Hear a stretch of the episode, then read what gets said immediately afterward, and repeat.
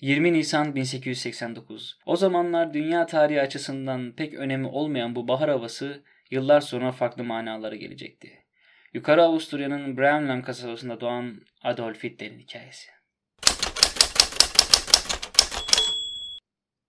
Babası Alois Hitler bir gümrük memuruydu. Annesi Percy Hitler, Alois Hitler'in aynı zamanda ikinci dereceden kuzeniydi. Yani Avrupa olsa bile o zamanlar akraba evliliğinde hiçbir sıkıntı yoktu. Hitler ailesinin altı çocuğundan dördüncüsüydü. İsminin manası iki farklı isimden meydana gelmekteydi. Adel ve Wolf. Asil kurt manasına geliyordu.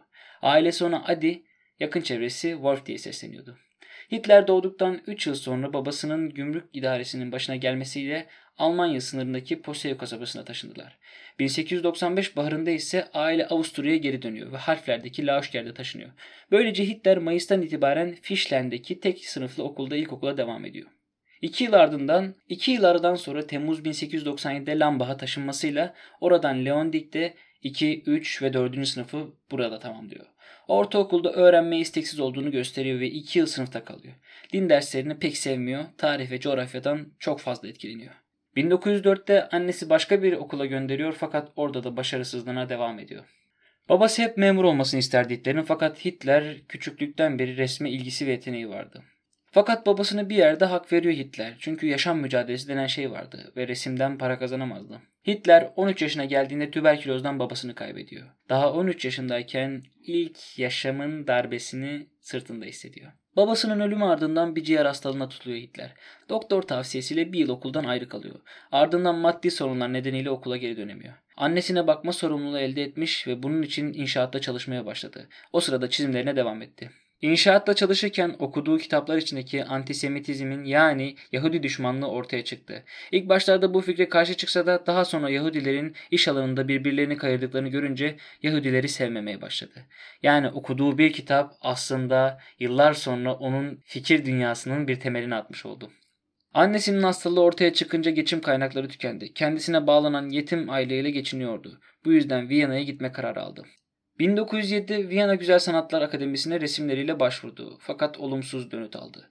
Aslında mimarlığa yönelmesini söylendi. Bunun için diploması yoktu. En büyük öfkesi Hitler'in işte burada başladı. 21 Aralık 1917'de Adolf 19 yaşındaydı. Annesi vefat etti ve derin bir üzüntü duydu. Annesinin ölümü ardından yetimler yurduna yerleşti. Burada yaptığı resimleri satarak ufak tefek geçinimler sağladı. Viyana'da zamanla Lanz van Liebens'in ırk ideolojileri ve Viyana Belediye Başkanı aynı zamanda Hristiyan Sosyal Partisi'nin kurucusu Karl Lügel'in ırkçı görüşlerinden etkilendi. 1912'de babasının mirasıyla Münih'e gitti. En büyük hayali gerçek Almanya'yı görmekti. Münih'te Pangermanist hareketin görüşünden etkilendi ve Avusturya'nın Almanya'nın topraklara katılmasına fikrine sıcak baktı. Münih'e gitme sebeplerinden biri de Avusturya'daki askerlikten kaçmaktı. Fakat aylar sonra Avusturya ordusu tarafından tutuklandı. Askerlik için elverişsiz gösterildi. Hitler'in hayatında büyük duyduğu öfkelerden ikincisiydi bu. Münih'e dönmesine izin verildi. Buna rağmen Bavyera kralından izin alıp gönüllü olarak Bavyera ordusuna katıldı. Bu Birinci Dünya Savaşı'na tekabül etmekteydi. Birinci Dünya Savaşı'nın ardından Almanya'nın kaybetmesi ve Versay Anlaşması'nın ağırlığına öfkelenen Hitler siyasete girme kararı aldı. Birinci Dünya Savaşı hüsranından sonra hiçbir tahsili olmayan Hitler bir süre askeri içinde kalmaya çalıştı ve burada kendine bir çevre oluşturdu. 1919 yılının Eylül ayında bir gün ordu siyasi şubesinden bir emir aldı. Bu görev Alman İşçi Partisi'ni konferansını denetleyecekti. Konferansta yapılan bir görüşe karşı tepki gösterdi ve salondan ayrılmak zorunda kaldı. O sırada eline dinleyicilerden birisi bir broşürü sıkıştırdı. Bu broşürü sıkıştıran kişi demircilik işiyle uğraşan Anton Draxler'di. Draxler, nasyonel sosyalizmin siyasi teşkilatlanma açısından gerçek kurucusu denilebilirdi.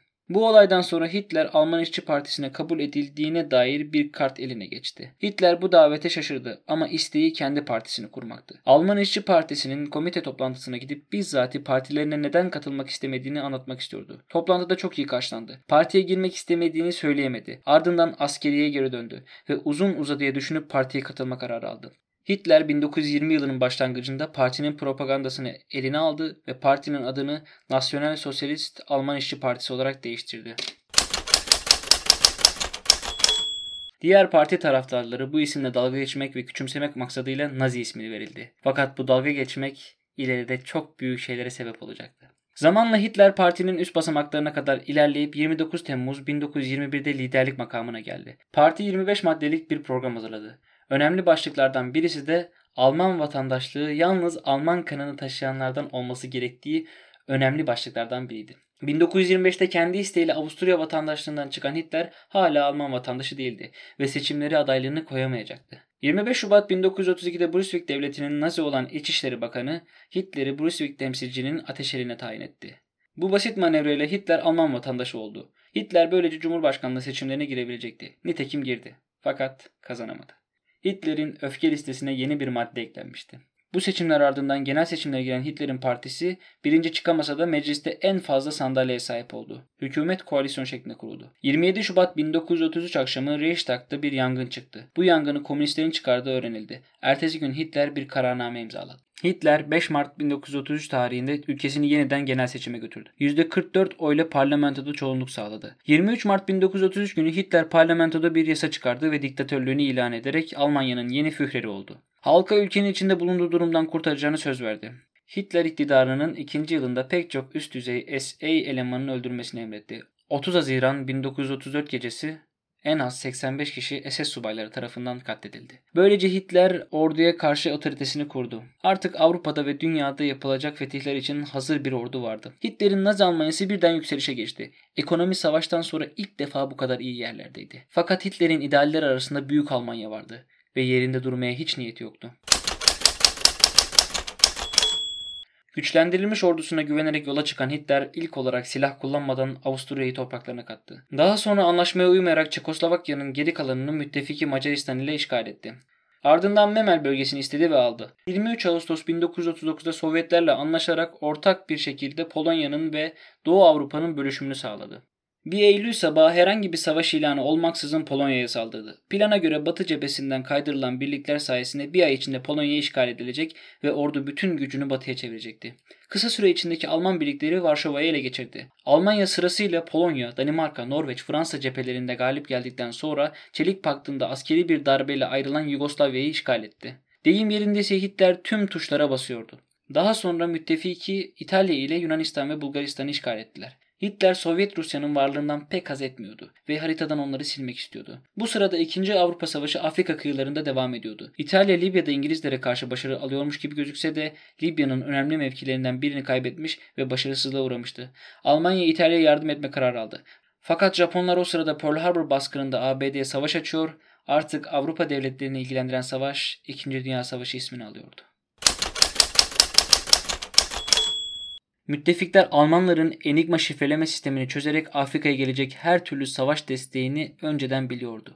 Bu şifreleme yöntemini çözerek 3-0 geride olan müttefikler durumu 0-0'a getiriyordu. Amerika'nın savaşa girmesiyle müttefikler 2013 Barcelona kadrosuna sahip oldu. Müttefikler İtalya'ya karşı savaş kazanmış, Fransa'da Almanya'yı köşeye sıkıştırmak istiyorlardı. 1944 yılında müttefikler Normandiya kıyılarına çıkartma yaptılar. Almanya'yı Belçika sınırlarına kadar itebildiler. Fakat Almanya'nın gücü tükeniyordu. Komutanlarının bile sözünü dinlemiyordu Hitler. Yani geri vites yoktu aslında Hitler'de. Doğu cephesinde dengeler değişmişti. Sebebi Almanya'nın İtalya ve Fransa'da savaşa girmesiydi. Değişen dengelerden faydalanmak isteyen Sovyetler davay davay Tuvay ve Bojna Bojna nidalarıyla Stalingrad'da Almanları patates ediyordu. Komutanlarının uyarılarına rağmen Sayın Führerim Rusya soğuktur falan hani tanklar donar o bu bunlar Hitler iplemiyordu adeta. Ve Hitler Rusya'da bacağına sıkmış oldu. Kusursuz Nazi İmparatorluğu'nun kusurları çıkmaya başlamıştı.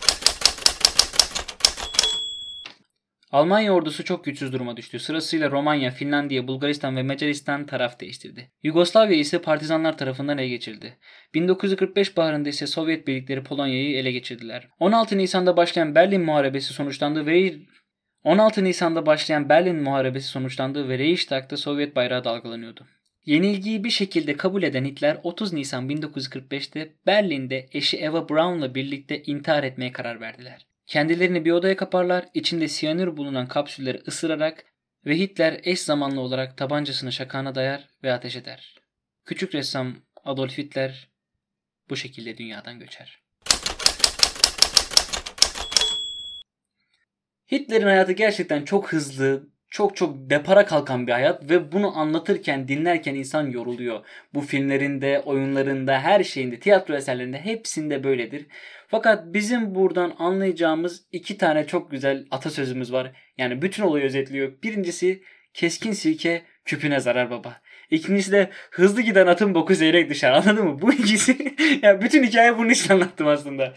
Benim çıkardığım çok fazla ders var tabii bu, e, bu yaşantıdan. Hitler küçük yaşta kabul edilmeyen resimlerine duyduğu öfke ve küçük yaşta babasını annesini kaybetmesiyle değişen bir şey istiyor anladın mı? Hep bir öfke var içinde. S- sınırsız bir öfke. Yani anlam veremediğim bir öfke. Tavsiye edeceğim şeyler arasında Mein Kampf zaten e, kavgam kitabı Hitler'in. Kitabı okuduğunuzda gereksiz zaten siz öfkeleniyorsunuz her şeyinde, her satırında. Öfke dolu. Yani kitap böyle sinirle yazılmış belli oluyor. Diğer türlü e, Amazon Prime'da e, The Man in the High Castle diye yani Yüksek Şato'daki Adam diye bir e, ütopik bir e, dizi vardır. O da toplam 4 sezon 10'ar bölümden yani 40 bölüm birer saatlik bölümlerde öyle hatırlıyorum. Burada aslında izlemenizi tavsiye etmemin sebebi şu. Nazi Almanyası'nın savaşı kazandığı Ütopya'yı anlatıyor ve çok çok güzel bir dizidir. Ve en önemlisi tavsiye edeceklerimden arasından en önemlisi Çöküş filmi. Hitler'in o mükemmel ya yani kusursuz imparatorluğunun çökmesini ya o ruhu anlatan bir film. Çöküş filmi. Zaten ismi de öyle. E, o filmde 2. Dünya Savaşı'nın ortalarından e, Hitler'in ölümüne kadar bir kısmını anlatıyor. Evet Hitler'in hikayesini dinledik. Ya, bu ressam Bob vardı TRT2'de şey derdi hep hani şu ağaçların arasında bir tane de bir dal vardır falan diye işte bir güneş doğmuştur. Bu hikayede aslında şöyle bu dağların arkasında bir gamalı haç vardır diye Hitler'in hikayesini dedik. Ben semtin komedyeni.